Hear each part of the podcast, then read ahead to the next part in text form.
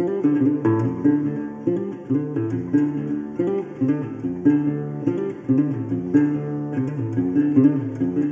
and welcome to the Adventure Games podcast. My name is Seoirse Dunbar and I'm your host.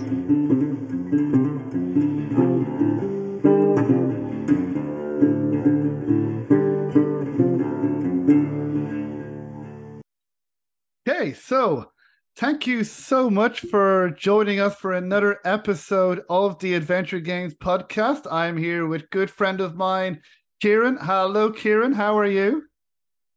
Hello, Seoirse. Yeah, really good. Thanks. How are you? Very good. As as I just told you before recording, um, the weather is very good here. So I just went for a meal and one or two glasses of wine and a bottle of prosecco, a small bottle. So if if I sound as if I slur my speech, uh, I think I'm sober. I'm trying to sober up, but I'm going to rely on you to make sure we don't go completely off the rails. It's just the two of us, thankfully. But I think um, this is fantastic. So this is this is the first.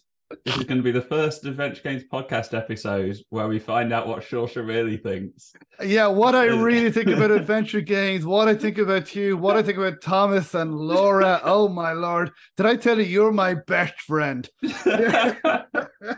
no, I am not that bad. It's I did have a meal, so I think that compensated. But uh, what's the weather like over in the UK? Because it's been absolutely glorious the last few weeks, the last month here in Ireland. yeah, it's lovely here as well. Um, yeah, it's been it's been lovely for a, a very long time. Um, and and yeah, I'm not drunk. I'm not usually like this, but I we I went with my partner. We just said, "Oh, we'll get some, we'll have some food, and oh, sure, we'll have a, uh, some prosecco and another glass of wine and another glass of wine." So, but uh, so that combined with the heat, anything could happen. Absolutely, anything could happen. This is uh this is fantastic. We might talk a whole lot about adventure games, but I, as I said, I'm going to rely on you, the sober sober person, and make sure we don't go complete. I mean, look, you've listened to this. If you've listened to this podcast, you know that we kind of go off the rails anyway. But um, but anyway, no, it's great to to chat with you again, and it's uh great. We will be reviewing adventure games. So, Kieran, which adventure games will you be reviewing today? Yes, I'm I'm going to be talking today about um, a game called Birth, um, which has had very little fanfare, but is a very very interesting game, um, and a game called Tron Identity, um, which I think much more much more of the listeners will have, will have heard of and, and know about. Yeah, How well, about I, you? I will be attempting to review uh Paws of Coal. Uh, people may have heard my interview with the developers GameChuck when I don't know if I mentioned this, but did I mention that I was in Croatia a couple of months ago? I may have I may have seen uh, a picture or ten. a picture of uh, I mean, it was such a ah, it was such a terrible experience, you know, in Dubrovnik, um, at the conference uh, reboot on a balcony by the swimming pool and speaking with Tony Warriner and a few others, and yeah, it was it was awful, man. It really was. It's, Oh, the uh, thing the things you do for this podcast. the things I do for this podcast to go to Dubrovnik in Croatia to talk to Tony Warriner, developer of my favorite adventure game, Broken Sword, uh, with beautiful weather, fantastic people, and uh, yeah, that conference was was fantastic. Again, thank you to the organizers. I am joking, in case you haven't realized, but just the way that the, it was organized and just the whole atmosphere there, it was. I would compare it with Adventure X. I mean, Adventure X, we do need to mention, is uh, voluntary. You know, they don't get paid for it. But I, I love that uh, conference as well. I think they do a fantastic job. But the same with Reboot. I mean, just the atmosphere is is everyone is really nice, very comfortable. You know, there's no kind of I you know I don't know. There's no like any you know we're better than you. Uh, at least I didn't find it, and it's just it's just I would recommend if people can afford to go, of course.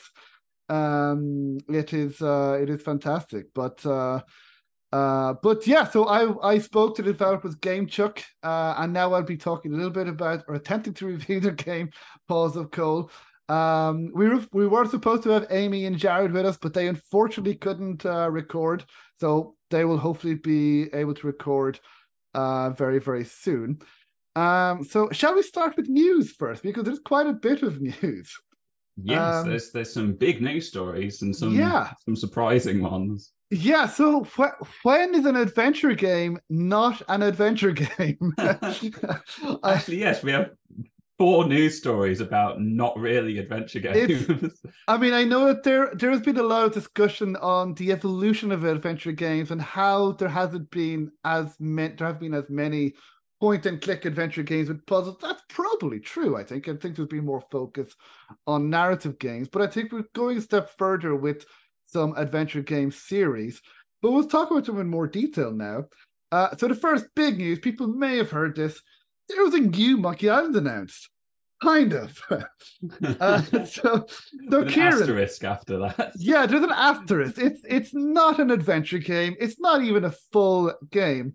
But the Legend of Monkey Island was announced. So, Kieran, what do you know about this? What, uh, as a sober one of the two of us, what can you tell us about this new announcement?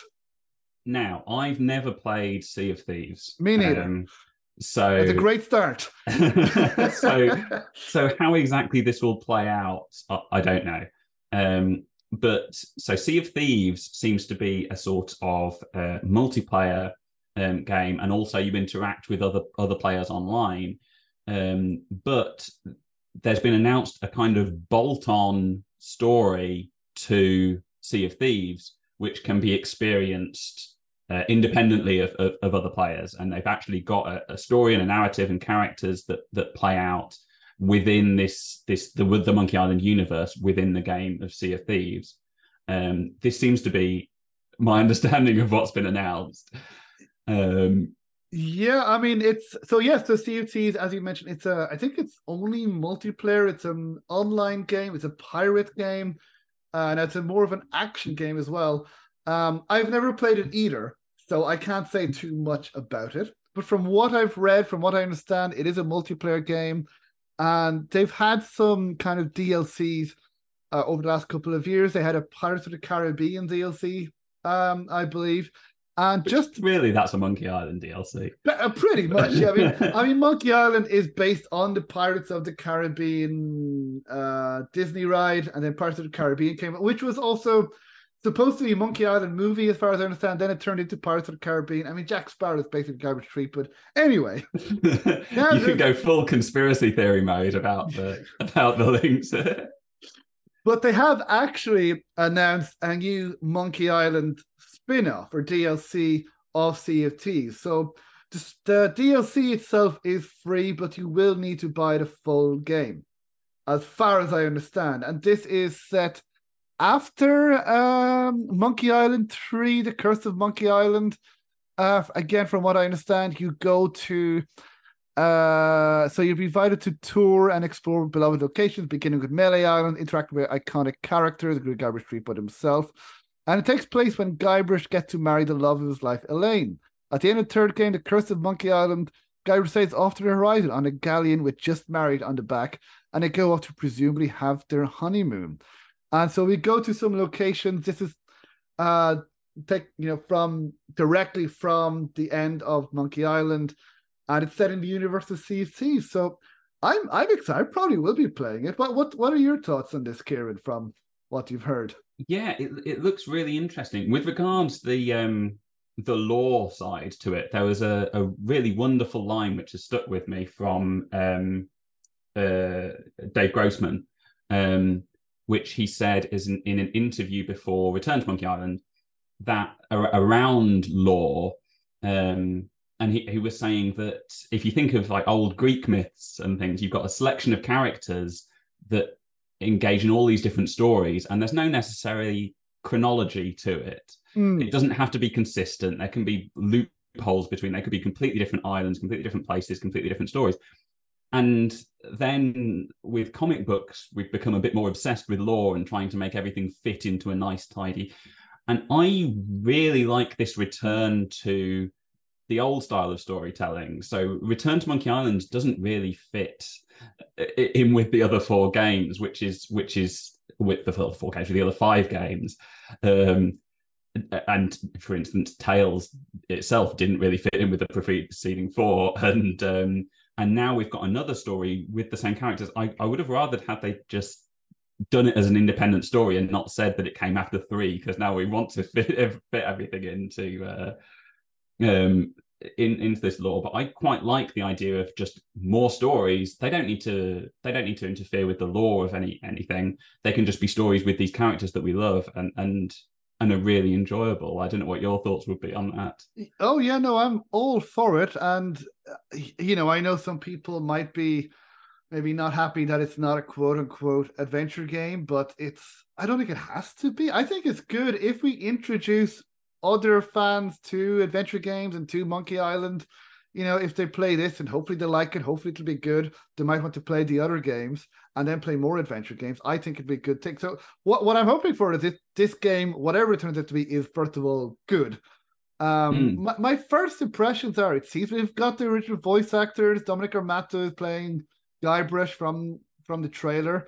Now I know that Ron Gilbert, he, well, he didn't write a tweet. He, it was on Mastodon, and at first, and again I'm paraphrasing, he said that they were doing this. They did this quote unquote behind his back, and we believed at first that he didn't know about it, but then he clarified. He said actually they did let him know about this game, but that he wasn't involved. Now he doesn't own the IP, so Disney and LucasArts I mean, they can do whatever they want with the IP. We don't have to like it or agree with it, but they own the IP, so they can do whatever they want. And we've already had games without Ron Gilbert involved. Now, I would have preferred if Ron Gilbert had been involved uh, myself, but I also think it can also be interesting to see what other people can bring to. Uh, yes, to definitely. He, I mean, he did in in those in those Mastodon comments. He did seem pretty miffed. Mm. he hmm. did seem pretty annoyed about the way that everything was done.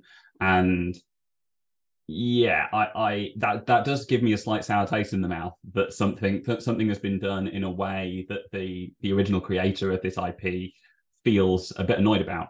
But when he clarified, he then said, "Well, this is more Monkey Island content, and I want I want it to do well, and I hope it's good." Yeah, and I think I feel a similar way. Um, I, I, yeah, I wish they'd handled that slightly differently so that so that Ron Gilbert wasn't annoyed but I really hope it's good. Um, from the trailer, it seems to capture a, an atmosphere which is very familiar to to any Monkey Island fan, um, and I hope the game does that as well. Yeah, no, I, I, likewise, I you know, it would have been nice if he had been involved, but then I don't know. There are people who might be thinking, okay, well, with the way that the last Monkey Island ended, no spoilers, maybe.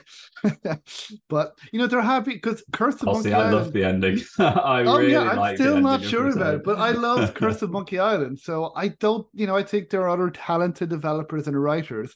So I'm also curious to know, kind of like LucasArts. You know, I love the original uh, Star Wars. I love the original Star Wars, but I'm also curious to see what other people can do with that. And mm. similar with Monkey Island um, and look, if it gets more people interested in Monkey Island, and if there's a, more demand for another Monkey Island game, I think that's probably a good thing. So we have to wait and see. It will be released on July 20, 2023.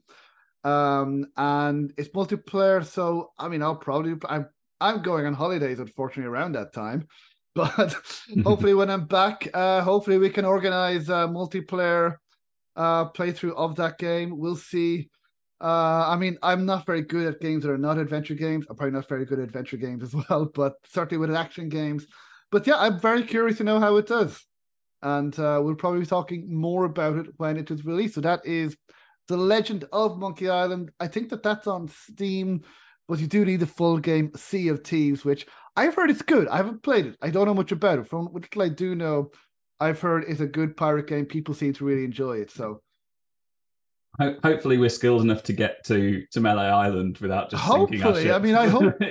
from one thing that does give me some hope is that people have said that you don't need to level up to be oh, able oh, to like you can. Yeah. I think start over again from the beginning every time you restart it, and you don't need to spend a whole lot of time leveling up. You can just go straight to the islands like Pirates of the Caribbean or Monkey Island. I'm like, yeah, sure, I I can do that. Um, but uh, but yeah, so that is Legend of Monkey Island. In other interesting news, uh, Syberia. Now, you played the Syberia series, I take it. Have you, Kieran? Yes. Yes. Um, and the the, the most recent uh, Syberia game, absolutely fantastic. Yeah, no, I agree. I reviewed it. It was my favorite game last year. One of my favorite games of the last few years. I think they mm. really, really did an absolutely amazing job. Just everything seemed to work um, with this game. Uh, now, very sadly, tragically, was it 2021 that the creator of the Syberia series, Benoit Sokal, passed away for a long illness. He was only 66, still quite young uh, mm. nowadays. So it was very, very sad. But they managed to release my uh, Syberia, the world before. And in my opinion, the best of the Syberia series. Uh, it's absolutely fantastic. And we were curious, you know, what would Microids do next? Would they continue with Syberia games or what would they do? And they've announced that they have teamed up with What the Prod, which is, I believe, an animation studio, and they're going to make an animated series based on the Syberia franchise. So, uh, what do you know about this, uh, Kieran? What What are your thoughts on this? Yeah, so this, um, I, I mean, it looks really interesting, and I think it's the right decision um, because yeah, that that last um, that last Syberia game was just so so beautiful and so well done, um, and I think if they'd then gone on to try and recapture recapture that that same uh, achievement uh, without Benoit Sokal around, um, that would have been a mistake. Um, but but this this way, um, they can continue exploring all of these ideas that um, that he's brought so beautifully into the world um, in a in a different medium. Um, so I think it's really interesting and really exciting. Yeah, no, I I agree. I mean, uh, as much of a fan I am of the Syberia series, and I love the first two games as well, um, and I've played them several times. I do think the weakest part of those games is the puzzles. Um, I think that the puzzles, I mean, you have one, just give one example, you have a puzzle that, oh, a door is locked. And then you go back around and you see, oh, a key card has just managed to drop here on the ground, which wasn't there before that will just very conveniently open the door. And there were puzzles kind of like this. So, but I I love the story. I love the storytelling. I love the characters. I love this whole world um, in Siberia. And Kate Walker is a character I really love. So I think it's an animated series done right, where you can see her uh, journey, both literally and metaphorically, without worrying about maybe some silly puzzles. Mm. Um, and I guess some puzzles were fine as well. Not all puzzles were bad, but I think if they focus mainly on the storytelling and on the world and the animations, I think there's a potential for it to be very good. Now, I also need to say we've had announcements like this before. We had announcements that uh, there would be a TV series or movies based on the Myst franchise, based on Broken Sword. They didn't come to fruition. So, and I know I think was it last year that we heard that there was talk of a Life is Strange series and a Disco Elysium. Now, whatever is going on with the developers of Disco Elysium, not sure how that's going now. So there's no guarantee this will actually be made. But I really hope so. I think that there is probably more confidence. Microids seem to be a stable company. mm. um, and I don't think they would announce something if they weren't confident it would be done. And what the prod seem to be, you know, um, also a, an experienced company. So I think it's likely we'll get something. Again, like Mucky, I hope it will be good. And if they, this can bring more people to the Syberia series and to adventure games, I think that can be a good thing. And I think if it could also be a good thing to bring this story to another medium. Um, so hopefully it'll be good. There's no other information, no other release date. I imagine it'll be a couple of years uh, at the very least. Yeah. Um, but uh, but yeah, no, it's uh, looking forward to it. Um, we know the story. I'm sure it might make some changes as well, but yeah, sounds very interesting. I don't know if you have anything else to add. Uh, yeah, uh, no, not not not the moment. We don't we don't know much about it, but um, very interesting. Um, yeah, yeah I look look forward to it. Keeping an eye on that one. Yeah, very curious what to do with Syberia Three, if anything. If don't know, have you played that game? Uh, Syberia 3? Yes. No, I haven't played Syberia 3. Okay, I reviewed it. I didn't think it was terrible. I actually liked it more than I thought I would because I read some. You might be the only person who's has No, good I, I mean, I, say. I don't think it was great. I need to be clear. I think there were some issues with it, but I went in with such low expectations that I was like, Mm. oh, actually, it's not terrible. Ah, And I can help. Yes. And there are parts of it that I thought were, you know, rather good. I mean, it's nowhere near as good as the other three, and then Syberia 4 just blows it out of the water. Mm. But I'm just curious to know what they will do. So yeah, so that is Syberia animated series coming um well soon, hopefully. A couple of years, I imagine. But Microids are involved, which I think is also good. Hopefully they'll be able to keep uh keep an eye on it as well and make sure it is as good as possible. Uh and so from that, from uh, I don't know where to begin with this. Oh, is this okay? Yep. so okay, so Daedalic Entertainment. Now they have made at least previously they made some very well regarded games. I played a few of them. I liked some of them. Others maybe not so much. Probably their best known and most popular adventure game series is Deponia. Now I think it's safe to say that the two of us now it's the two of us I think have some issues with those games. it's safe to say. So, um, yeah. So we've we've had two we've had two uh, news items on on beloved adventure games Uh huh. being turned into other mediums, and now now we've got a. Now we've got a Okay, news so- story about a, a, a game series which we both dislike and yet have played for some reason. Yeah, I don't know. I played the first three games for some reason. I think it was at the time there weren't that many adventure games, and this was talked about a lot. Now, again, I, I haven't reviewed these games because I played this game before I started the podcast. I I think there are elements of these games that I like. I think it looks nice. The voice acting is good, and I think the world is interesting. But then there's a whole lot of other issues that uh, don't know if we have Yeah. time to really get into them. But it, I think there's some uh, serious issues that I that we both had with the game series.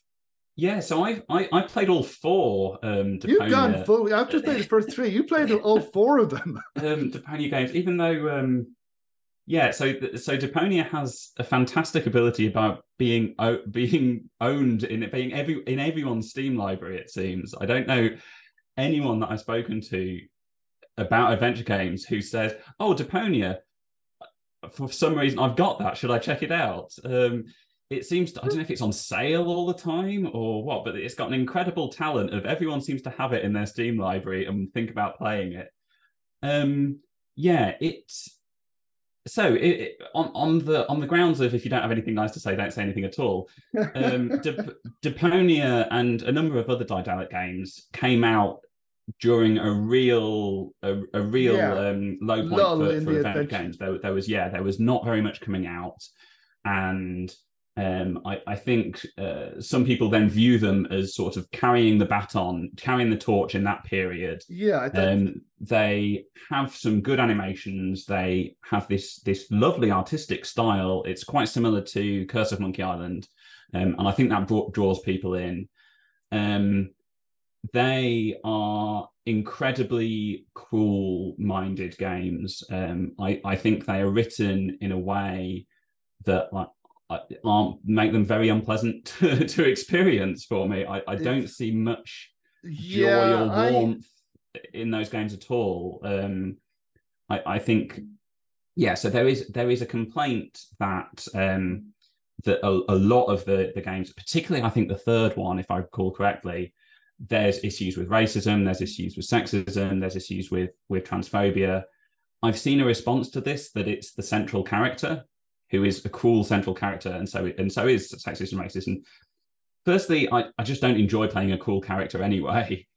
But also, I, I don't agree with that response. That there are some characters where it's just a, it's the depiction. It's there's there's a depiction of a transgender character, which is a fundamentally transphobic depiction, even before the main character opens his mouth. Anyway, I don't I I I have some severe issues. I, I would. Deponia. I mean, I, I agree with you from what, but you know, for the funny thing, for some reason, I, I know I've played the first three games, but I don't remember very much about them. I, Mm. I seem to have blocked out almost anything that happened in those games. Like I could go back and replay those games, and it would be like playing them for the first time. I seem to have blocked them out almost entirely. I think that says a lot. I remember just not finding those games particularly funny, and maybe it's for the reasons that you said. That now, I also do need to stress that there are people who really enjoy these, these games. I've spoken to some. Some are developers of adventure games, and I don't believe that they're racist or sexist or transphobic. yes. uh, they seem like very nice people, um, and I don't, you know, I don't want, I don't think the developers are, but it, but it, it is true the depiction, and I know people say, "Was well, the main character supposed to be edgy?" But as you said, it's like you're playing an incel. And I don't find him yes. interesting. And if you want to compare playing a character who is edgy, who's not a nice guy, there is Gabriel Knight, who's done some very questionable things. and yet I found his character fascinating and I was rooting for him, despite some not so nice things that he did in the three games. Um, but I found his character much more interesting. I didn't find Rufus, the main character of Deponia, interesting at all. I didn't find any of the games really funny at all. I didn't laugh. I and instead it's kind of like cruel spirit of the games that I and I don't mind edgy dark humor. I mean, but I think there's you go from edgy dark humor just being cruel and I think it's similar issues that I had with the Simon the Sorcerer games. And again, I know that there are plenty of fans of those games. I just didn't enjoy the humor of those games or the main character. Um, and I think, as you said, you know, from the main people say what's the main character, but then I think there's a difference between main character is racist and all of these things, or there's a depiction of racism and transphobia and all of that in the game. That I don't know, maybe the developer trying to be edgy, but it didn't quite work for me. So I would agree with you with that. I never wanted to play a fourth game. I just thought, you know what, I just life is too short. I'm just um but it's a pity. I think around the same time, Daedalic came out with the Edna and Harvey games. Yeah, Ed- Edna and Harvey and Edna and Harvey, Harvey's New Eyes. And I think those games have a huge amount of merit. I think there is a yeah. lot of interesting stuff going on in those games, and I almost just wish they had surpassed Deponia in in their fame and and the attention that was paid to them. Um, and yeah, if you're interested, if you're interested for whatever reason in games from that period, um, and, and potentially games from Daedalic, then I would suggest checking out the Edna and Harvey games um, in, in preference to the Deponia games. Yeah, the, the news, the news. Yeah. We have news. we have news, but also they also did some good work. They made a new beginning, which was about climate change, which is especially relevant now. So the Daedalic has done some good things. Now, from what I've read, I believe that they were bought out by a publisher. Is it Nacon? I think, and it, from what again from they also made Pillars of the Earth, which I thought was fantastic. One of my favorite games last few years. I absolutely loved that game. Mm. So they've done some good things as well. And and again, there are fans of Deponia, so that's fine as well. but anyway, so uh, a few weeks ago they released their big tentpole game, which was the Lord of the Rings Gollum. Um, it was delayed, but it's finally released. And again, I know people were had pretty high expectations. Lord of the Rings game I don't think it's got very good reviews. It's paid a very least. Yes, and this this is a real shame because I don't is, know if it this... is. I'm not going to mock it because look, I actually when I was in reboot in Croatia, one of the developers was there on a panel with Dave Gilbert, and she seemed very passionate about the series, about narrative storytelling, about Lord of the Rings, and about the character of Gollum and she seemed like she knew what she was talking. So I think there was a lot more going on behind the scenes than we are aware of.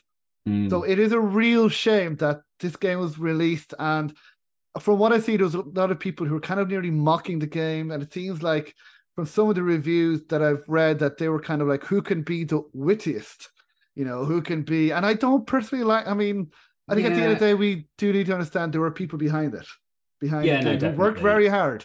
Now there again. Are it's a bad game. Apparently, we don't. I don't think we can sugarcoat that either. But I think we can do it without mocking the people behind it. Yeah, it's a shame. There's it um, is a shame when when when when when a game is bad, there, there's there's a lot of comedic scope in in making fun of the game and being funny while while making fun of the game, which is a pity because uh, ultimately I want the games to be good. Sure, me to too. Have, have, have, a good time with the games. And with things like so, Telltale did a wonderful thing of bringing in comic book fans and suddenly comic book fans who've maybe never played an adventure game oh you've got the walking dead and you've got uh, the wolf among us and you've got these really interesting and, and exciting guardians of the galaxy. Yes um it really exciting games um and it brings people into the the joy of adventure games and those that that uh, that experience.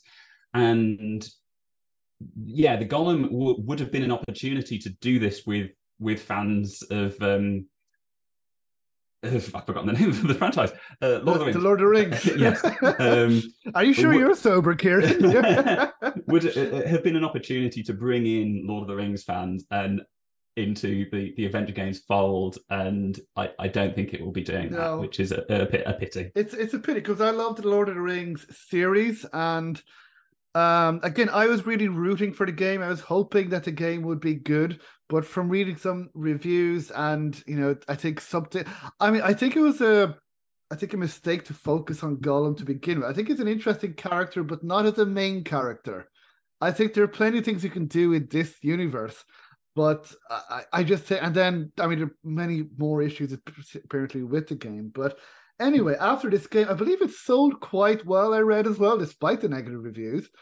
Um, but it seems like Daedalic they've announced they announced that so the big news is they've announced a new Deponia game called Surviving Deponia. Oh yeah, I'm doing a terrible job keeping you on track. Oh yeah, yeah but so, anyway, but so the new tra- Deponia so, game. So and so at first I was thinking, oh, so Daedalic have probably taken stock. The game Lord of the Rings got bad reviews and thinking, okay, what can what are we good at? Making point and click adventure games. Deponia, despite our issues with those games, were popular. We've spoken highly about some of their other games let's go back to make a point and click to adventure game and let's go back to our most popular series of adventure games. Well, it's not exactly like that. because Surviving Deponia is based on an adventure game series, the most popular adventure game series, but it's not an adventure game. Yeah, it this is, is, a weird looking thing. This is weird. This is I, I don't even know exactly what it's a survival simulator, it says here. It's a tactical survival RTS so their Steam page, it's the first words are explore, craft, build, and fight your way through the harsh landscape of Deponia.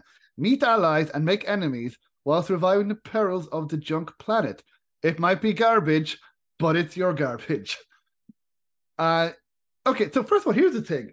Just because it's not an adventure game doesn't mean it's automatically going to be bad. This could potentially be good. I think it could. I mean, if you, it kind of might might make some sense on a planet like Deponia that it's you. There would be monsters you have to survive, and also, you know, I don't want to dismiss it.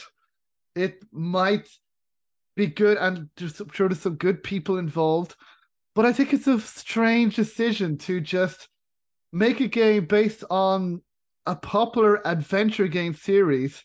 And I know we've had we discussed other like Syberia and Monkey Island, but they've made more sense. This, I don't know. I just think they're alienating a lot of the fan base. Like I well, don't think had people... a we had a Sonic the Hedgehog noir detective adventure you, game. You did mention that, and that was brilliant. So, so, maybe going the other way, maybe having a, a, a Deponia survival RPG style thing is just what, what the world needs.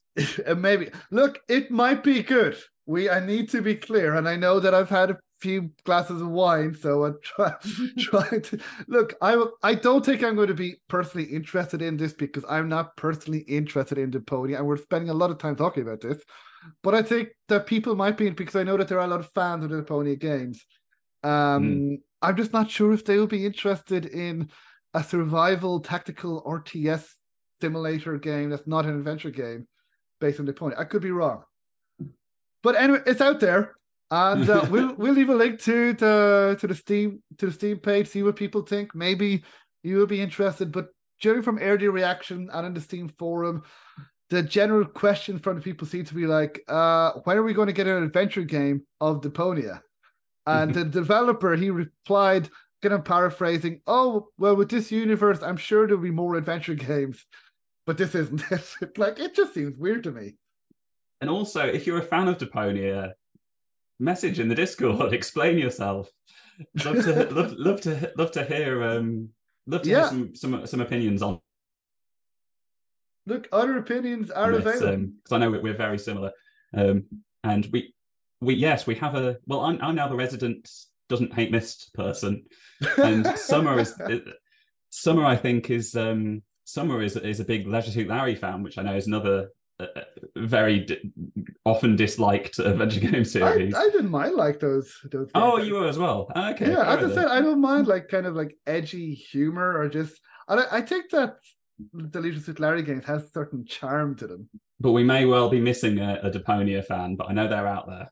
Yeah, look, if you are a fan of Deponia, get in touch. Let us know why you like these games. And if you're looking forward why surviving, yeah, why? No, why you're in, if you are interested in surviving Deponia, is this what you want? A survival tactical RTS simulator? Um, but yeah, so I'll include links. I think we've spent a lot, a lot of time already talking about Deponia, a yep. series which we are not exactly fans of. Um, I don't know. If it's very quickly, speaking of Monkey Island, Ron Gilbert announced on Mastodon, I believe that he's making a new game, but it's not what we might expect. And again, I'm going from memory. I don't have it in front of me. I believe he's making a what is it, an action RTS roguelike game? Because that's what we think of when we think of a Ron Gilbert game. I've not seen this at all. This is in his Mastodon. This was on the Adventure Game Club forum, Discord, rather, that they showed it, not a tweet, but the what, what do you call it? A comment from him on Mastodon. Um, Ron Gilbert I, makes some strange comments. Uh, he, this may not be true. He's he's he's mentioned Guybrush Kart Racing as well. Oh, has he? I mean, he's mentioned that's uh, definitely not real. Remake. Oh, I mean, I I would be here for that. uh, but yeah, is there any other uh, news that you want to talk about, Kieran? Uh, no, that's everything as far as I'm aware again, very quickly as well. Um, speaking of Microids, they have also announced two new uh, uh, Poirot games, uh, and one of them is um, Murder on the Orient Express. Did you play the other mur- murder? Uh, well, Murder on the Orient Express. Did you play the one that was released about 15 years ago or even longer? Um, no, I've not it's, played. This. It wasn't great, and I'm a huge fan of Agatha Christie. I've read all her novels, seen the TV series, love, uh, you know, love Poirot and Miss Marple and all that. I played that game again wasn't terrible, but it could have been a lot better. Well, Microids are now making their own version of Murder on the Orient Express. I kind of into. I still have to go back and play the other Poirot games that they released, but I don't know. I think it's like I know that story so well, and I, you know, I am. I do like when they have original Poirot games, and also there's a lot of other books that you could, uh, you know, make adventure games from. I think that they're ripe for adventure games. But I then again, have you played the Locomotive Game Jam version? Uh no, I played a demo at Adventure X. And then the demo, yeah. So the the original Game Jam version was very very good. Um, and similar thing, it's it's a it's a murder mystery on a on a train. Really funny, really lovely animations. Um, but I, I played it and thought this is almost too good for a game jam game. They must be up to something here.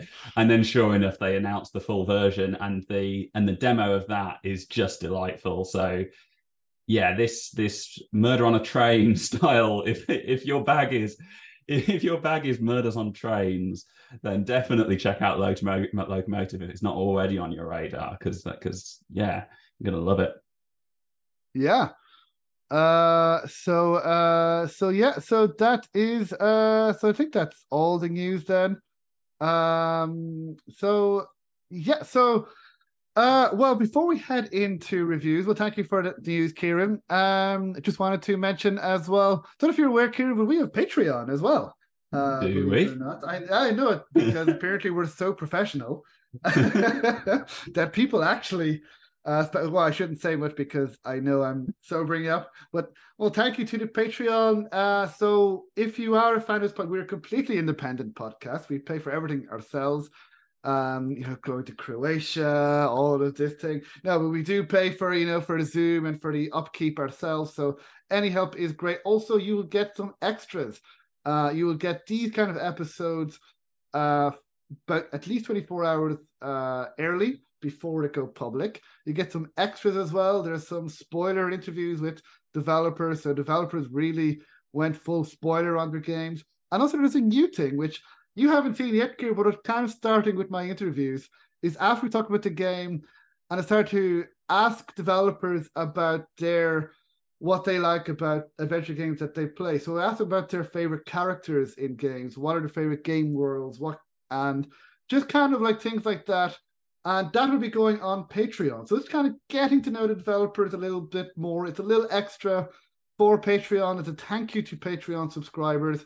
They will be going up kind of in future um, for Patreon subscribers. So they haven't gone up yet, but they will be going up for the next few months um, as well as um, and so yeah, so thank you to all of the uh, Patreon subscribers as well. So I, I haven't actually named them on the podcast. I, I kind of feel I probably should. uh, so thank you to well, let's see, Jr. Matt L. Al. Albert Albrecht, James Richards, Vaclav Pitak, Hobo, uh, that's what his name is here.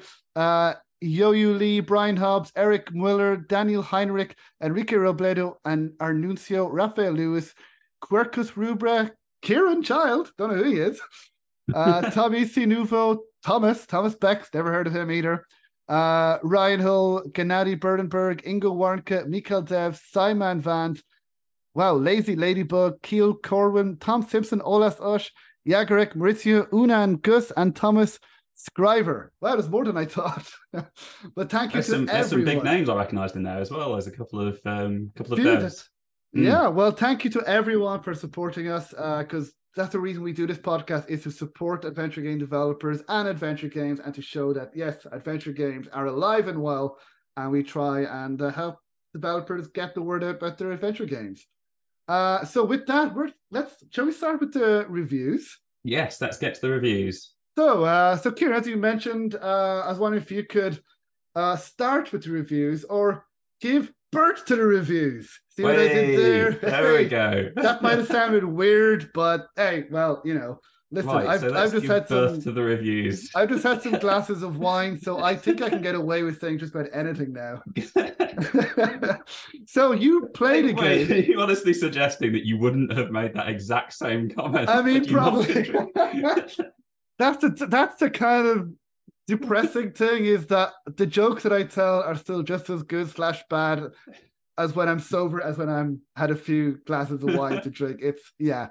So right. So, Birth, Birth, what is this game? What can Um, you tell us about this game, Kieran? this is a game by uh, Madison Karrh.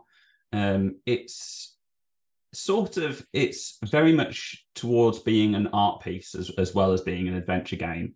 It's got um, hidden object style gameplay, very sort of casual uh, gameplay. So if you enjoyed something like unpacking, um, I think you would, and that sort of subtle storytelling, um, I think you would enjoy um, Birth. Um, the the main idea is you, you've, you've got scenes in front of you. This is sort of the, the hidden object uh, style. You've got these scenes in front of you. You can click on objects, you can zoom in, you can interact. Um, but you, you're not a character who is depicted um, necessarily. It's all your interactions with the world as it's as it's presented in front of you. Um, the central story is a is a peculiar one. There's there's not um, spoken narrative necessarily, um, but things are are acted out, and it seems as you are um, uh, you are trying to build a friend. Um, so you want a friend, and you are trying to build them, which is a peculiar thing to say of, of, of a friend. Um, and so you collect throughout the game. You collect uh, bones and you collect organs, and you are going to be constructing um, yourself a friend. So it's a, a slightly sort of macabre um, sensibility to it. Um, but if that sounds sort of quite quite grim, quite dark, quite nasty, um, it's actually the complete opposite of that. Um, what's presented in terms of the art style um, is is a complete uh, opposite. Con- contrasts very heavily and really quite nicely with the actual narrative themes. Um, so the, the art style is this uh, lovely sort of pencil drawing style. There's lots of pastel colors. It's very muted.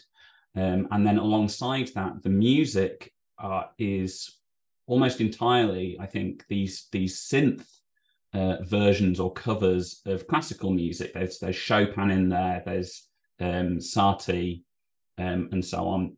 And so they create, along with the along with the art style, a really relaxing uh, atmosphere even as as you've got these sort of bugs um, slithering slithering around and and sort of you're finding a liver that might be inside this this sort of um, inside of a corpse say.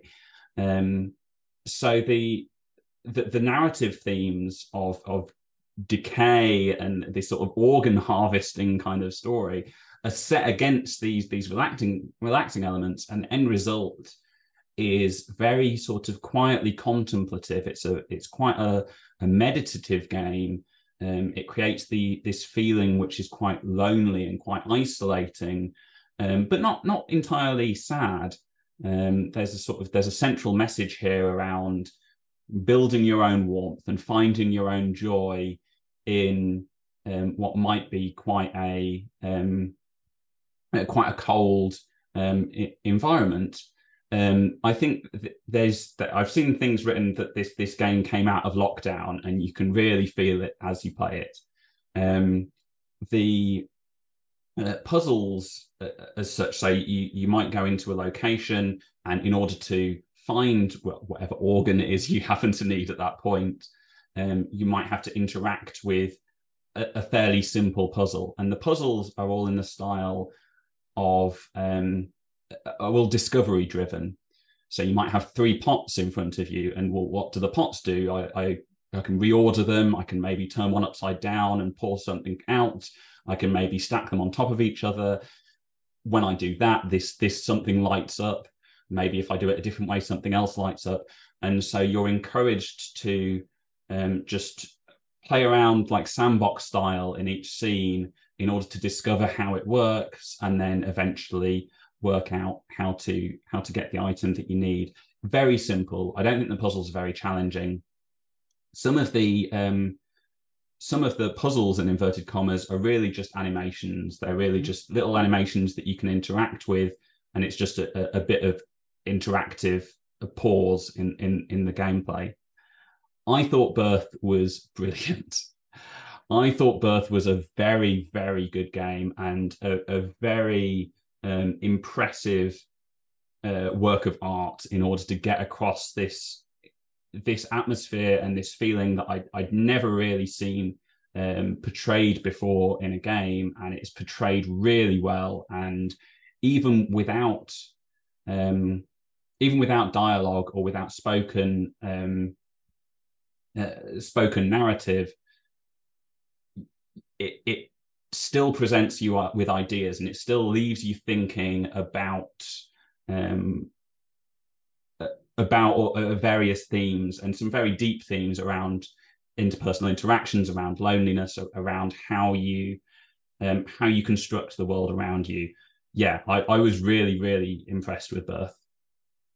Oh, fantastic! No, I've I you know I didn't know much about it, but I do see it's gotten it's gotten overwhelmingly positive reviews, and it sounds really interesting. And I love how you know nowadays there's so many games, but there's so many creative games, you know, like this that you said that on the surface you might think it's creepy working out the organs and you know that's what a lot of people other developers might go with that but this actually is nearly anything but and the reviews seem to from Steam they seem to go along what you said that it's a very cool game, very lovely game, very relaxing game as well, mm. which hmm. you wouldn't think from the description. Yes.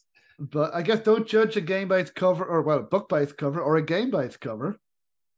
And uh and and yes, so so you enjoyed it and you thought the puzzles were were generally speaking quite, you know, not that challenging. Do you think that that might annoy people to, or to, because I know you like puzzles in games generally. Um, yes, no, this, I I do like game, puzzles. Did it? Uh, it doesn't seem to have uh, affected your enjoyment of the game. Yeah, I don't think it's. I don't think it's driven by puzzles. I don't think that's how they want people to experience it. I think it wants it wants players to have an interactive experience and have that feeling of discovery, and it manages to get that across in an amazingly subtly directed way. You don't feel like you're just messing around until you do what the developer intended. You really feel like you're discovering something about each scene.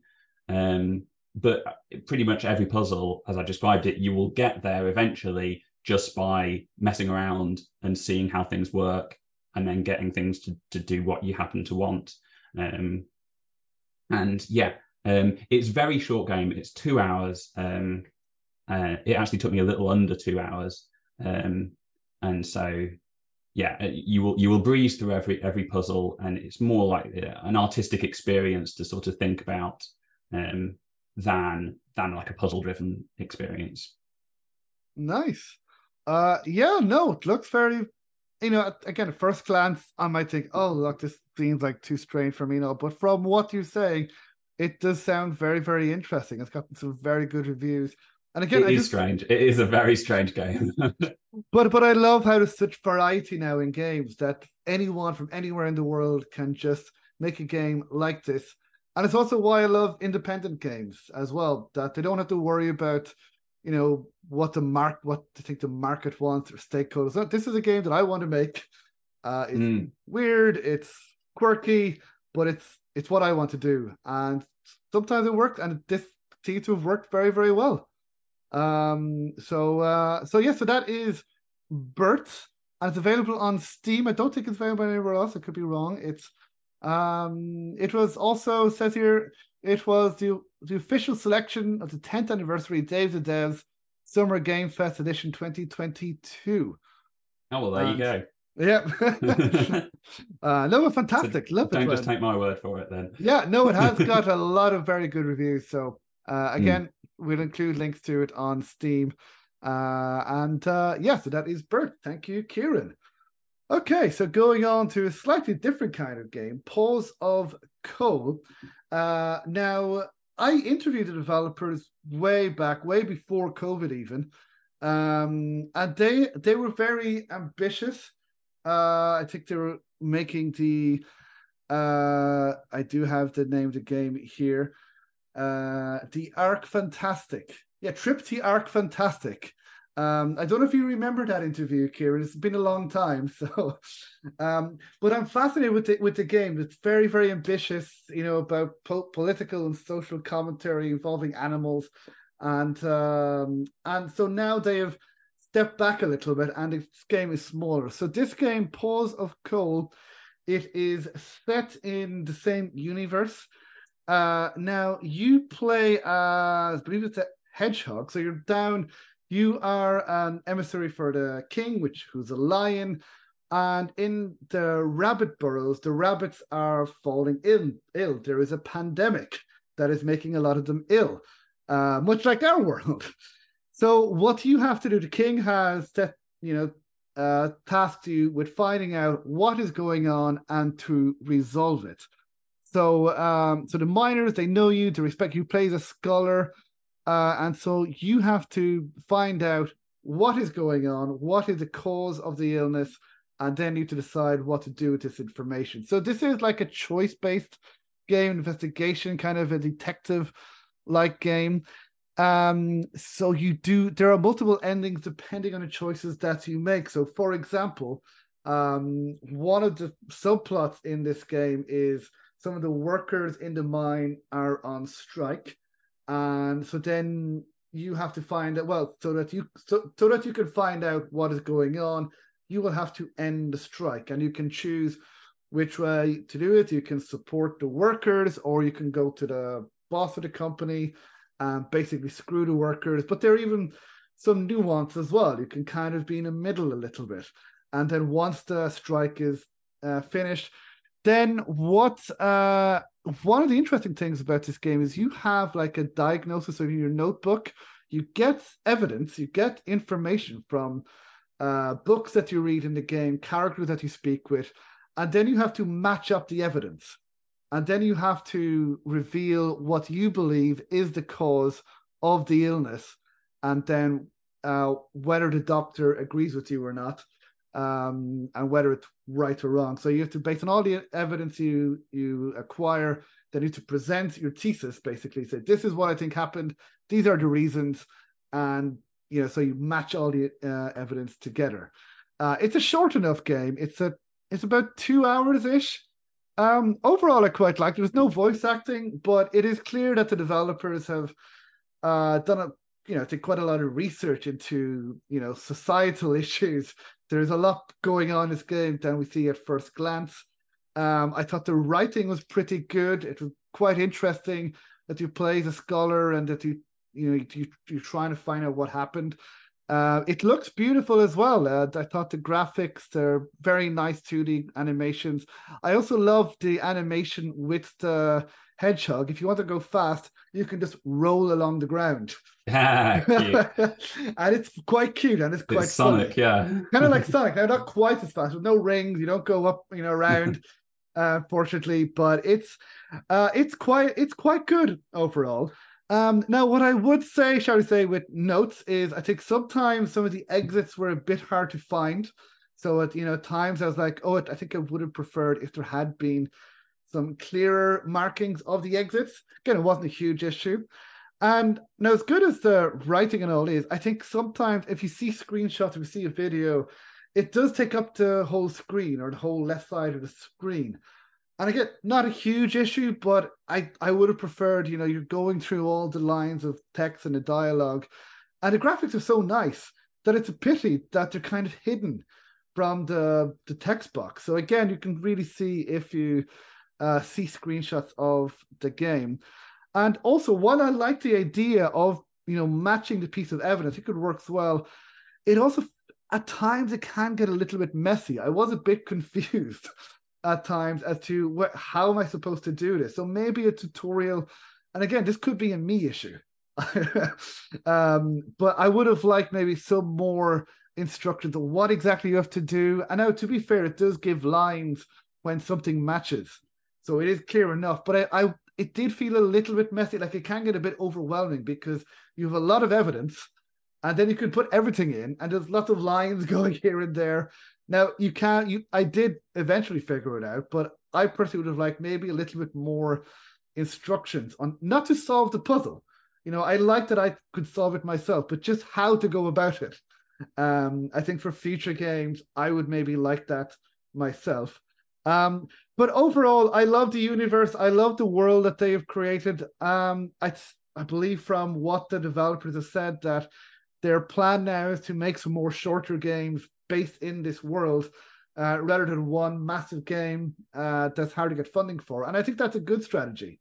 I think, and it's definitely very ambitious because the developer said in future games, based on your actions in the first game, the results will appear in future games. So, for example, depending what you did in this game, it will appear as a newspaper article or heading in the next mm. game. And I like that. I really like that. I like that uh, you know, so I hope it works out for them. So I would definitely encourage people to get it. It's uh, it's Paws of Coal.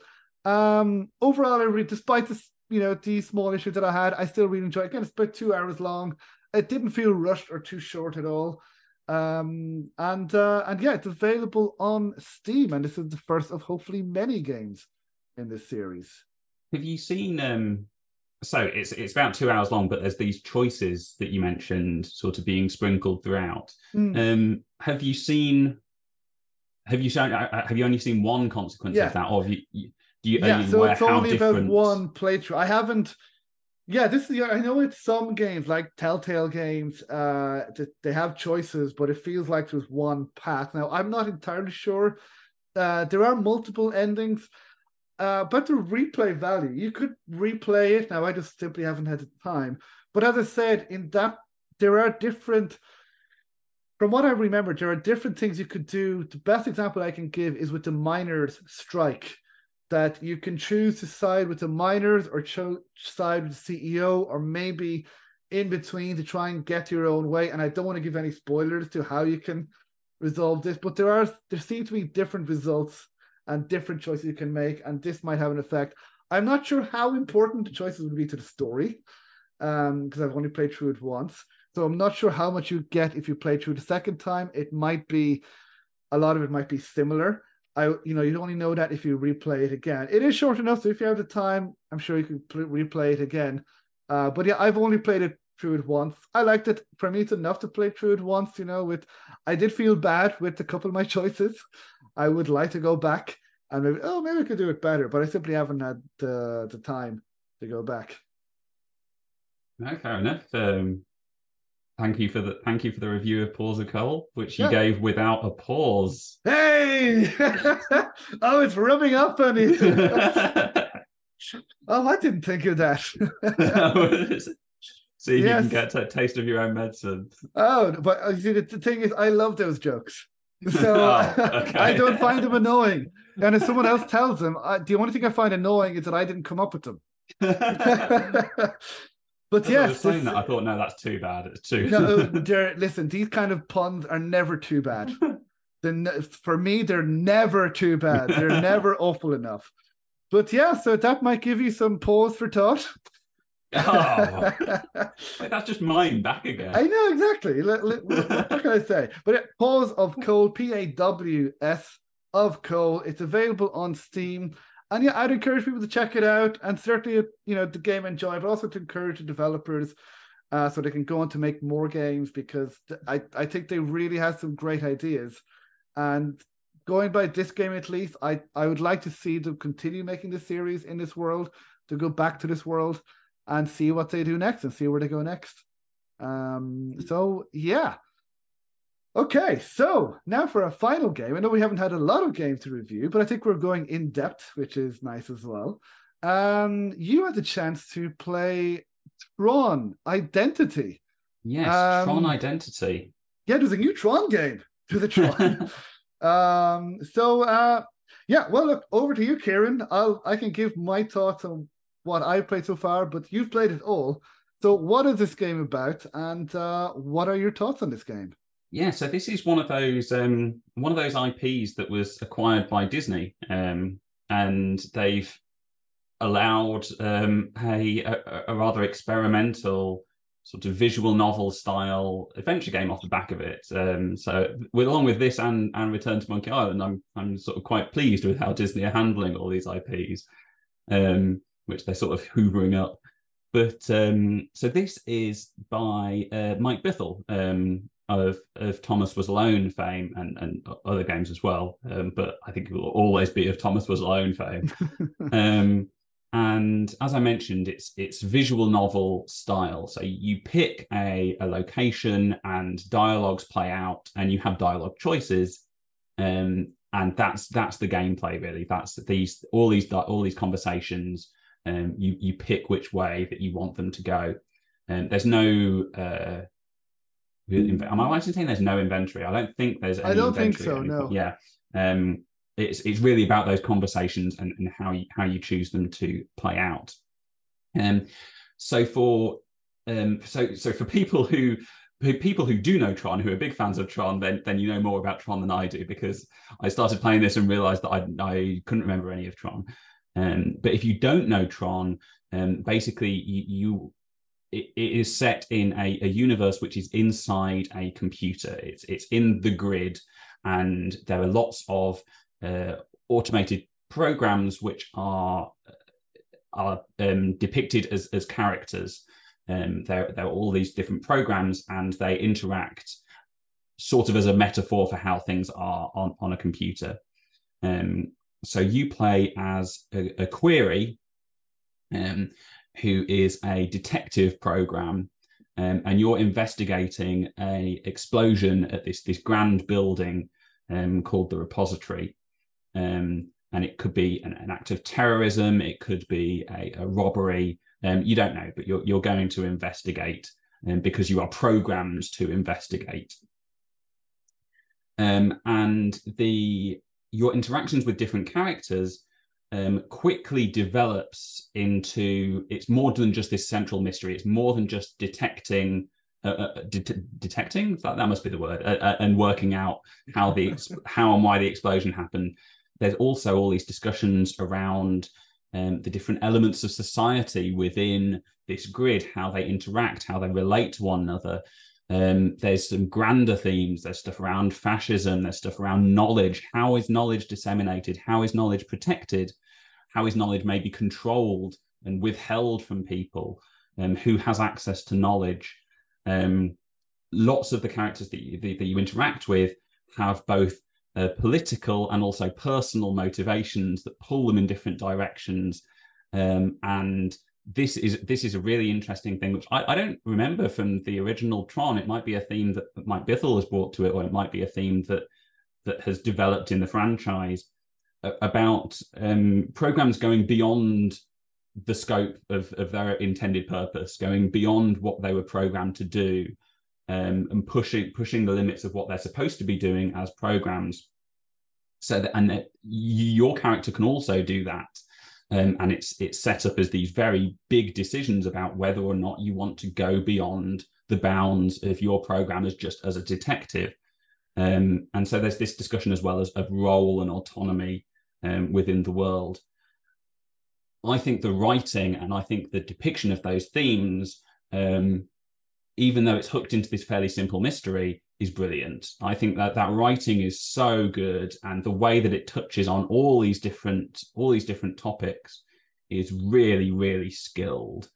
Um, the artistic style is lovely it's so uh, visual novel, novel style you you go from location to location playing out these dialogues but you also get a, a slight sort of 3d rendered background um, in each scene and it's true to tron style i can't remember when the tron film came out. Is it an 80s film or 90s film? Uh, um, the first one was 80s 80s and then yeah. the second one came out was a 2010 i think. So it's they've kept with this with this 80s vision of what computer and tech looks like. It's sort of some neon orange and and blue alongside lots of grays lots of lots of technology is clearly happening here um, which is just a delight to look at um, and then there's also the soundtrack is um, electronic music soundtrack by Dan Le Sac, so by an established electronic artist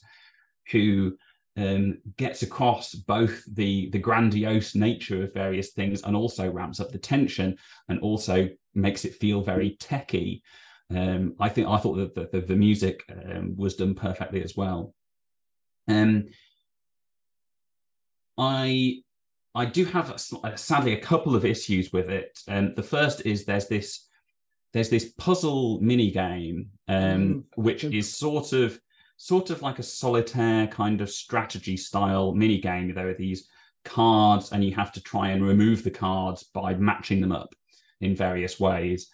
Um, and the rules become more elaborate as, as, the, as the game goes on. The first few times I did this, I thought this is nice. This is really mm-hmm. thematic mm-hmm. um, and uh, quite satisfying when I managed to, to remove them all.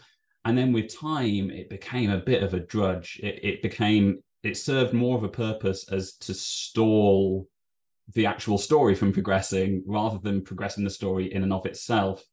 Um, I also, maybe this is just because of the way that I do things, I also, after the first couple of times playing it, I sat down and worked out some strategy for it.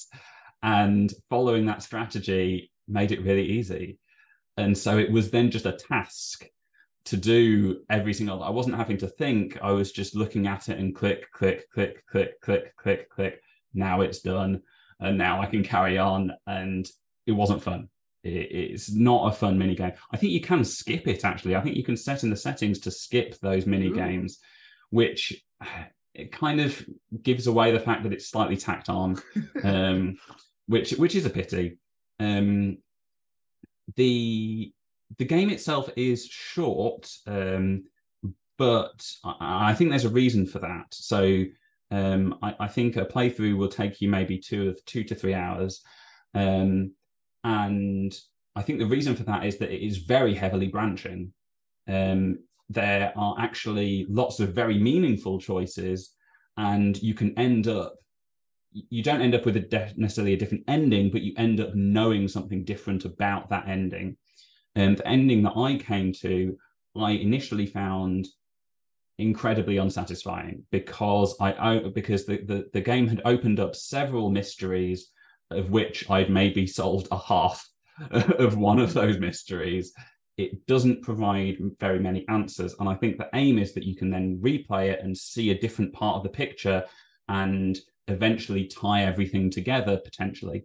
Um, I've seen, I've, I've looked on YouTube and seen a couple of other people's endings radically different from the one that I got.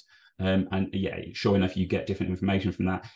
If you are a person who is very invested in the world of Tron and really wants to see all those different endings and really wants to pull together this story um, and uh, see every single part of it, then you are going to have a fantastic time. I personally couldn't really be bothered to do that. um, I I wouldn't really want to play through more than once, um, even though I enjoyed my playthrough at that one time. Um, I I became a bit sick of this mini game, and the uh, the setting is was all based in this building, and so it was only a fairly limited number of mm. locations that, that, that I ever saw, um, which was a pity. Um, ultimately, I think I would have preferred had all of these different parts been stacked sequentially, maybe in different locations, and I could have taken my experience as the first chapter of a three chapter game which has a bit more of a of a linear um, narrative and explains and explores all these themes and ties everything up really nicely. Um, the heavily branching approach, which leads to short playthroughs and, and you see one part of the story, is a nice idea. It didn't quite work for me. Um, however, the writing is so good, the art is so good, the imagination and the dealing with all of these difficult topics is done so well that I, I would still probably recommend it. And especially if you're a fan of Tron, you're going to absolutely love this. Um, but uh, I just I, I wish my experience with it had been slightly different. Mm. Yeah, no, I think that's fair. Made some very interesting uh, points. I mean, I've played a little bit of it. Uh, well, I think I'm nearly at the end, probably because I played a couple of hours. um, first of all, I do love how Disney have made Tron as a visual novel because Tron, okay, it's not as big as Star Wars or like the Marvel uh, properties, but it's still a relatively big. Like there's some big fans of it, and you know it is set in a you know computer as well. So you think that you would make this game like like in the movie Tron, two movies.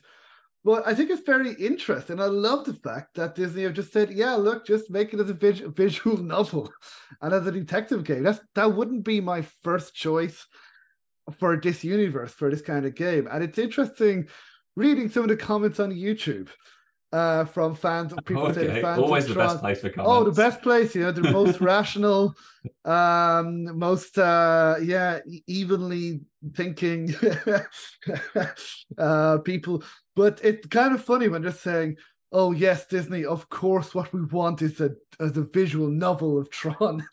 And those are some of the nicest comments. Now, again, you know, they're they haven't played the game, so I don't think we can really pay much attention to what uh, their opinions are valid. But as for the game itself, yeah, I do agree. I think that this, the writing is very good. It's very strong. I think um, first of all, I when the game was announced before I started playing this game, I hadn't seen the movie, so I went and my partner and I we watched the two movies. Um, now they're quite relatively complex, I would say, at least like there's a lot going on and going on into the into computers. I think I like the ideas more than the films. I thought the films were fine, but I really like the the idea. So I I really enjoy the fact you can delve more into this universe. And I do like the fact that it's a detective game set in this universe. It's I think it's a really interesting idea. And as for the writing, I think one of the issues that I have and a lot of people have with visual novels is the writing tends to be a lot. You know, tend to go on and on and on. I hmm. think this game, you know, it avoids that. The writing seems to be more concise, seems to be more to the point, and it the writing certainly never got boring for me. Um, and likewise, I love the the visuals of it. I think it's very similar to the to the movies, and it felt like you were in the Tron world. And as you said, I think if you're a fan of the movies, I think you will enjoy the fact that you are in this world, even if it might not be what you expect or what you might want from a Tron game. At least it's a narrative-driven game set in this universe. Um, I think the mu- the music, while not as good, I think it's a Daft Punk that uh, the music in the original movies. Um, it's still good. It's still you know done very well. I do agree with you about the mini games that it's hmm. at first, and I was playing this game with my partner, and we were both like, "Oh, you know, this is fun. Let's let's do this together. Let's try and resolve and try and figure it out. We'd read the instructions, and now I don't know. It could be me, it could be her, but and as you said, it got more elaborate, more complex. We ended up just kind of like guessing, trying to get you know, try because when you think that you understand it, at least now you have, I think, a better mathematical brain than we do, or than I do. But when I thought I could understand it, I thought, okay, this card, okay, I can put it with this card. And then for some reason, it doesn't go with that card. And I was asking, why? This doesn't make any sense to me. And then, mm. oh, it goes with this card. Why? I don't understand this. And then when it kept going like that, and again, I know this is a me problem as well, not on understanding it, but I, I, I just started using every card on every card because I just ended up not really understanding what the rules were. And again, this is a me problem, but it's yeah, it just felt kind of tedious. Just try like it stopped the flow of the story. And I think we were like, oh, look, we have to do this again. Rather than feeling engaged in the game or in the story, or it just felt like it's blocking progress. It's uh it's stopping, it's an obstacle. And it, it didn't for me, it didn't also fit with the with the game. And I have no problem with puzzles set in the game. Absolutely. Have tasks, have puzzles, but I just don't think this fit with the gameplay, like with the detective gameplay. I think this felt like, oh, let's see it, add it on. Like we need to. This game is short. We need to make it longer. What can we do? Let's just have this mini game and let's have different variations of this mini game, make it more complex, more elaborate, and make the game longer. And so, um, but uh, you know, a couple of other things as well. You mentioned as well with the playthrough that the first playthrough ending you got wasn't satisfying. I think this is kind of something that we see more with with these kind of games, with these choice based games. That you know they wanted to replay as well, and Matt Latham, who reviewed Murderous Muses, he had a similar issue. Now I think Tron is probably better in the first playthrough, but he said about Murderous Muses that his first playthrough that he didn't know what was going on. He didn't know mm. what hmm. you know what he was supposed to do, and then it ended, and it wasn't satisfying at all. And what I would say to developers listening is that first of all, I know games like these might be designed to be to replay them. I will probably after I finish playing this with my partner, I might go back and replay this just myself, uh, try and get different endings, see what decisions I would make on my own. But it's you know, a lot of times I don't replay games because I, I don't have the time, and there's so many games out there that even if games like are two hours long, it's like okay. And so I think even games that our developers want players to replay, I think one playthrough has to be satisfying. I'm not saying the ending has to be like a positive mm. ending or a good ending, but I do think they should focus on one playthrough to be satisfying. Just in case play, people don't go back and replay. It's like, yeah, they'll they'll miss a lot of content that developers have put, but that is the way, you know, we don't have a lot of time and there are a lot of games and a lot of things vying for our attention, like Netflix, like I don't know, football, where things like there's a football match every just other things that are vying for our attention. So I think developers should be happy if we get through your entire game once. And I think developers should try to make this satisfying. Also, you know, absolutely try to tease us to try and get us to play again, but just make it satisfying. And I think that's something, um, you know, a game that I recently played, Gerda, A Flame in Winter. I think that does that well. There, you can replay it. There are different choices you make, whether go it's one character to a location or another character to another location. But one playthrough is still satisfying. I still found it. It's like a a well told story with an ending. It doesn't have to be a good ending. uh, you know, everybody might die, or people you care about might die, but it still feels like it's okay. It's a full story. Um, I haven't got to the ending of this game, so I can't really say, but that seems like what you were saying as well, which is kind of a shame. But I, I was sorry, I'm still enjoying it, like despite kind of like the issue that you mentioned, and Oh, definitely. No, it's still it's yeah. still hugely enjoyable. Um, mm. The writing is still fantastic. Absolutely, um, yeah even as someone who could barely remember Tron, within a few a few minutes, it, it dragged me right in. Well, that's um, good. So, do, do you think you need to have watched the two films uh, to enjoy this game? I think it. I think it would really help. It does. Yeah. It does. It does drop you in the deep end from the start. Um, yeah, but like, I query who's that? What is this world? It's yeah. But having said that, not knowing, even not know, even knowing a small amount will get you a long way once once if you read sort of a paragraph um, just summarizing reminding what happened in tron or, or just summarizing if you've not seen it at all um, i think that'll give you enough backstory to then be able to enjoy it fully. Um, Yeah, and I think uh, after having watched the two films just a few weeks ago, I think from playing the game, I think it's obvious that uh, Mike Bithell is a fan of the. This isn't just a cash grab. This does feel like you're in Tron. I think that they've done a lot of work to make you feel like that. So Mm. I think that's a, and also one positive which I mentioned to, to you before recording is okay. Now save game is something I talk about a lot, and I think in some games it's getting worse. That some games that don't just have auto saving, but that don't save, or it's very difficult to know how to save or when to save. Uh, but anyway, this game now I would prefer manual saves so I could have control when I save and where I save. But what this game does is very interesting. I don't think I've come across this in any other game. Now, correct me if I'm wrong here, but it seems like it saves every time a new dialogue appears. Is that correct? I think so. Yes, More or less. It, it seems to. Yeah, it, it, it's it's it's constantly yeah, it's constantly updating, so you can leave whenever. Exactly. And I mm. think that is also, I think it's a really positive thing. And again, what I say to developers is look, again, speaking about we don't have a huge amount of time, and there's sometimes when we have to quit the game at short notice because, you know, real life intrudes.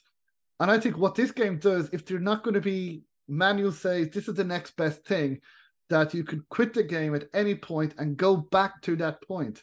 Because at least for me, it's not fun to go back even 10, 15, 20 minutes of what you've already played because you didn't find a save point. I just think it's baffling and ludicrous. I've spoken at length about this before. But to be positive, in this game, that doesn't happen. Um, it saves for every dialogue choice, every dialogue line.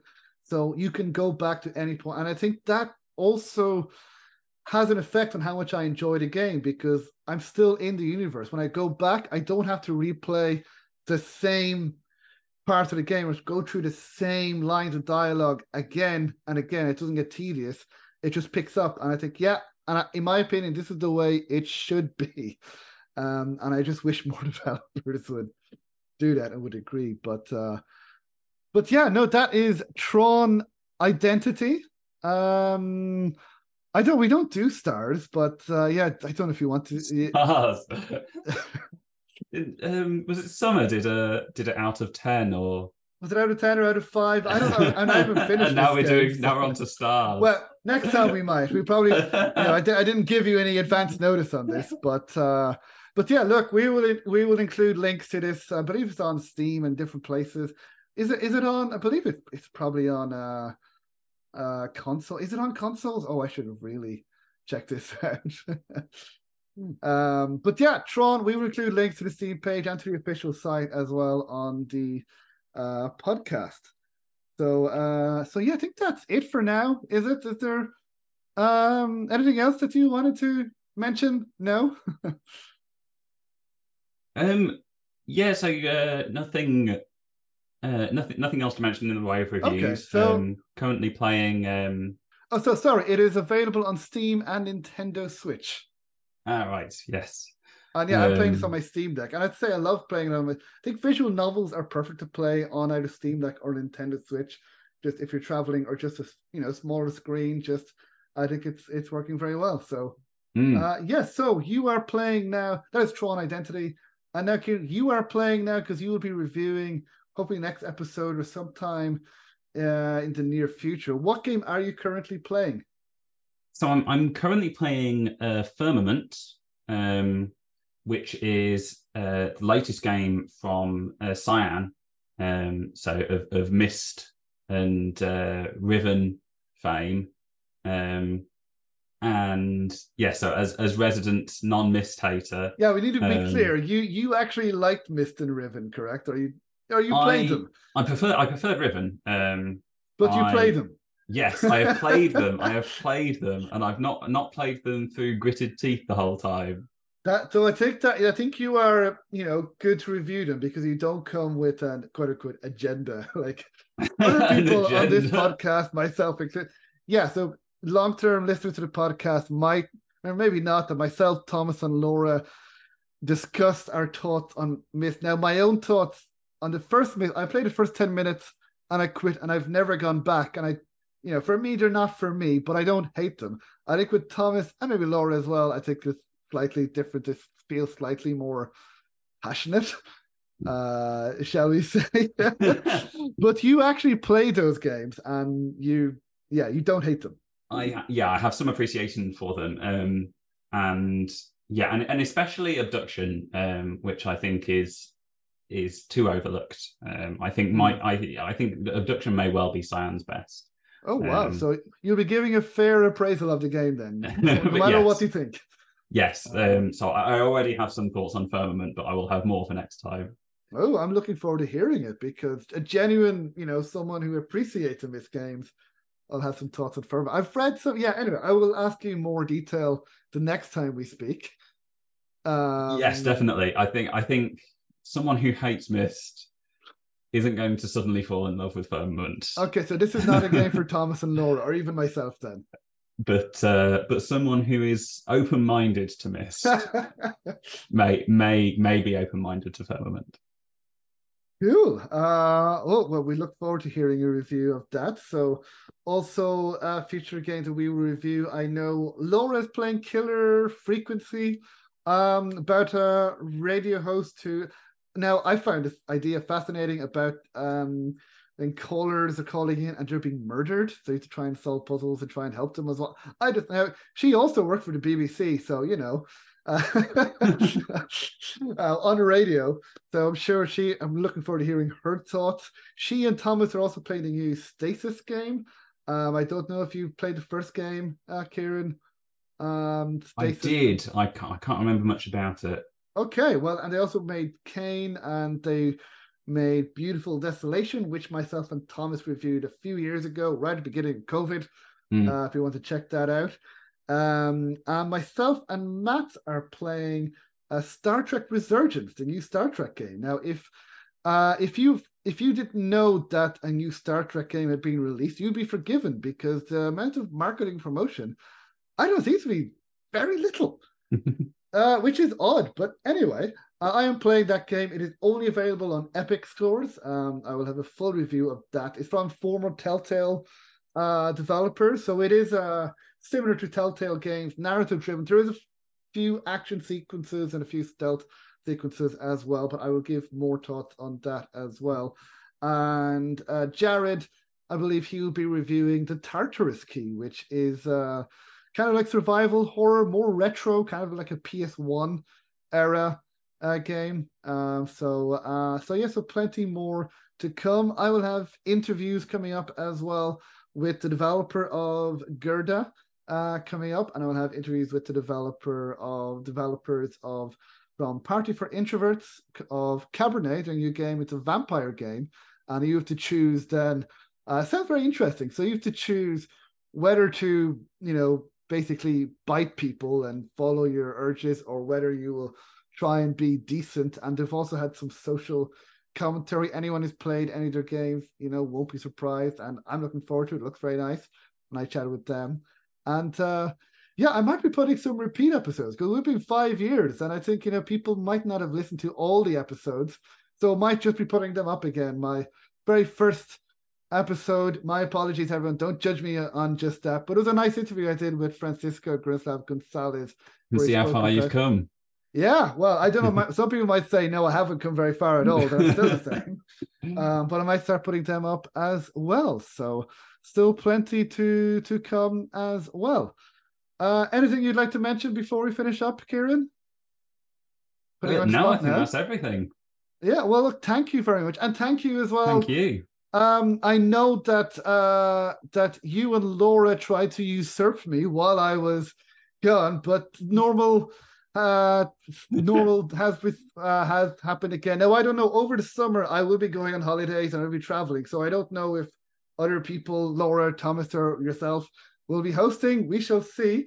Um, but we'll try and get some episodes up at least over the summer as well. So uh, well, thank you so much, Kieran. Always a pleasure to chat with you and to hear your thoughts on the games uh, that you've played. And uh, we will talk very, very soon. Yeah, brilliant. Thank you very much.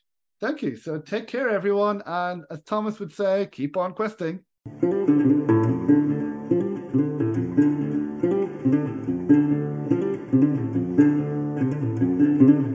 If you like the Adventure Games podcast, then please subscribe, rate, and review.